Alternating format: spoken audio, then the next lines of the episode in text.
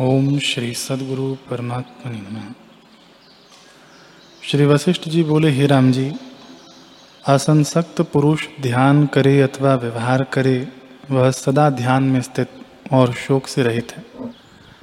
बाहर से यदि वह क्षोभमान दृष्ट आता है, परंतु हृदय उसका सर्व कलना से रहित है और संपूर्ण लक्ष्मी से शोभता है।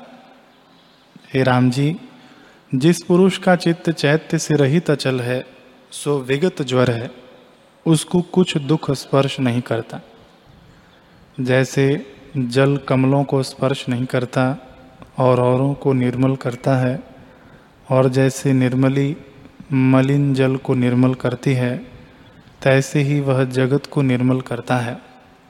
जो आत्म तत्व में लीन है, सो क्षोभमान भी दृष्ट आता है परंतु क्षोभ उसे कदाचित नहीं होता।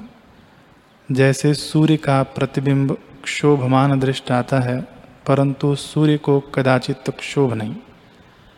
तैसे ही ज्ञानवान का चित्त क्षोभायमान दृष्ट आता है, परंतु क्षोभ उसे कदाचित नहीं।